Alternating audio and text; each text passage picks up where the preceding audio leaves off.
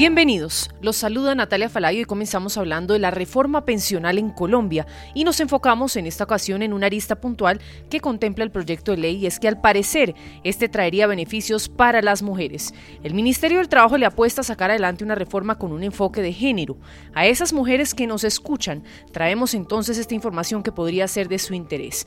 Después de tanta incertidumbre sobre el tema, finalmente el próximo jueves 16 de marzo, la reforma pensional será presentada por el Gobierno Nacional encabeza la ministra de Trabajo Gloria Ramírez ante el Congreso de la República. Es la fecha en la que el país, los colombianos, conoceremos a cabalidad los textos de esta reforma. Enfoquémonos entonces en las mujeres que tienen un rol protagónico en el marco de este proyecto. La funcionaria señaló que dentro de la iniciativa se busca que por cada hijo que tenga una mujer se le dé un año de pensión. Es decir, que en esta reforma se incluirá un capítulo especial al trabajo de las mujeres, al cuidado de los infantes, y este pretende ser recompensado.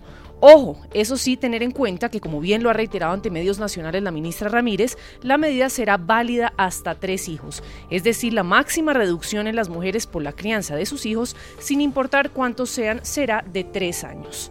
También en el capítulo dedicado al cuidado de los hijos se busca aumentar la licencia de paternidad de manera progresiva hasta llegar a ser 12 semanas para el año 2025. Reiteramos para quienes no lo sabían que ambos progenitores podrán acordar libremente cómo distribuir el tiempo de esa licencia parental flexible y digo flexible porque la podrán distribuir en periodos semanales de forma acumulada o interrumpida. La decisión es de ustedes. Y otro punto que plantea el ministerio dentro de ese enfoque de género trasciende a la reforma laboral y es sobre darle prioridad la garantía de acciones de prevención y atención con protocolos, comités, herramientas y mecanismos necesarios que reconozcan y aborden la violencia de género contra las mujeres y el acoso sexual en el entorno laboral, pues estos serán temas que serán regulados, vigilados y sancionados por el Ministerio del Trabajo. Cierro entonces este capítulo en Colombia que espero les haya resultado informativo a esas mujeres que se conectan hoy con nosotros. Across America, BP supports more than 275,000 jobs to keep energy flowing. Jobs like updating turbines at one of our Indiana wind farms and producing more oil and gas with fewer operational emissions in the Gulf of Mexico. It's and, not or. See what doing both means for energy nationwide at bp.com slash investing in America.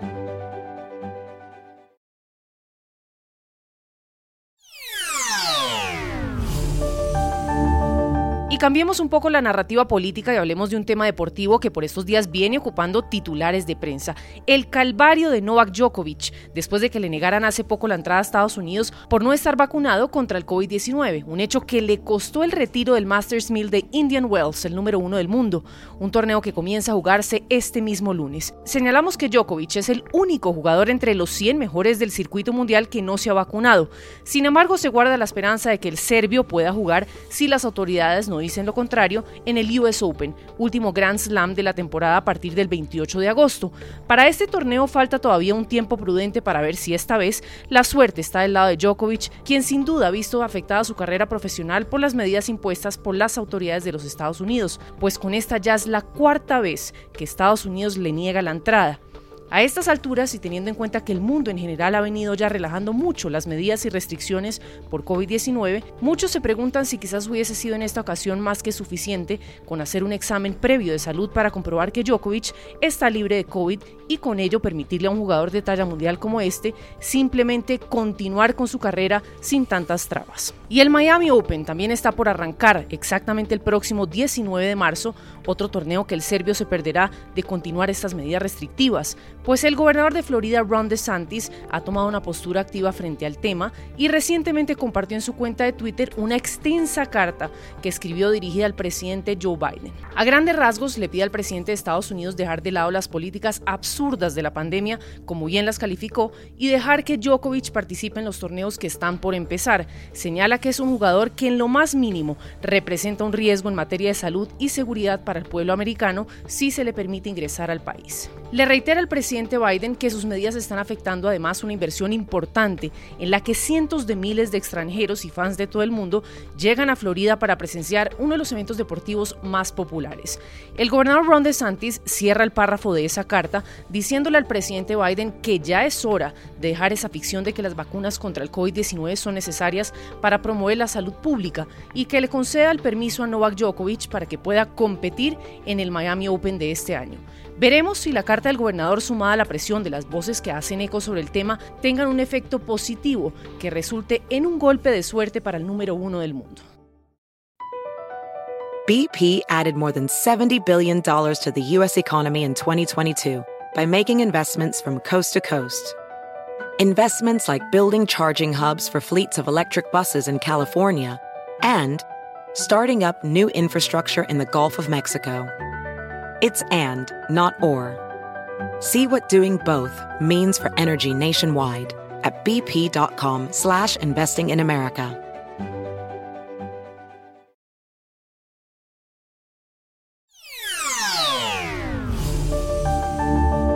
Terminamos hablando de los roces entre el presidente de México, Andrés Manuel López Obrador, y Dan Crenshaw, congresista del Partido Republicano en Estados Unidos, pues en esta ocasión, mediante un mensaje en español, recriminó el rechazo que AMLO realizó a la iniciativa que busca facultar a los soldados estadounidenses a combatir los carteles mexicanos. A Estados Unidos le preocupa la proliferación del narco en la frontera común y el tráfico ilícito de droga. A través de un video compartido en su cuenta personal de Twitter, el político estadounidense lanzó una polémica acusación al mandatario de los mexicanos cuestionando por qué rechaza la ayuda de Estados Unidos y por qué protege a los carteles.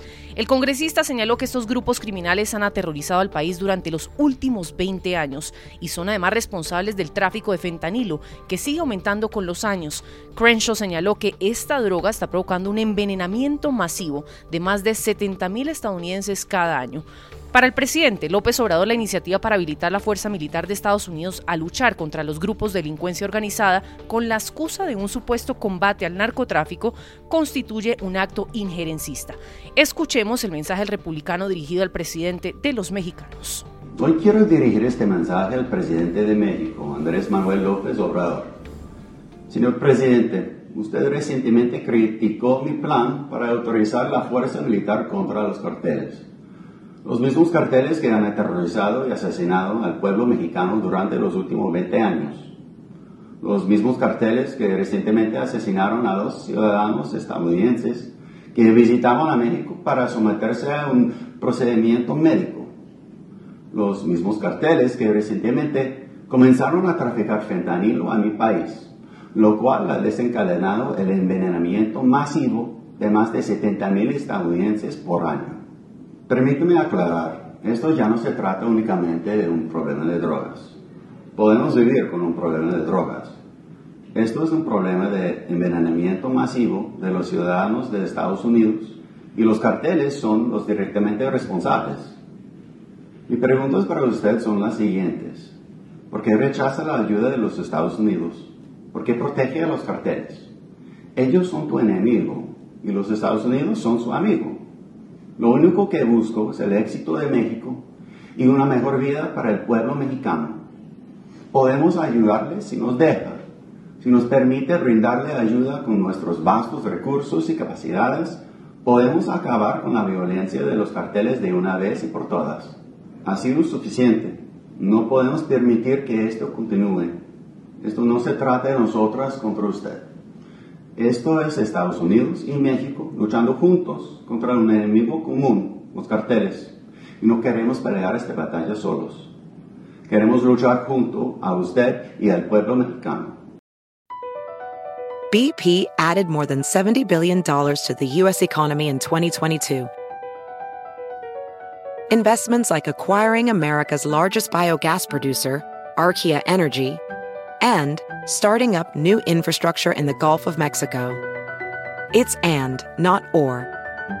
See what doing both means for energy nationwide at bp.com slash investing in America.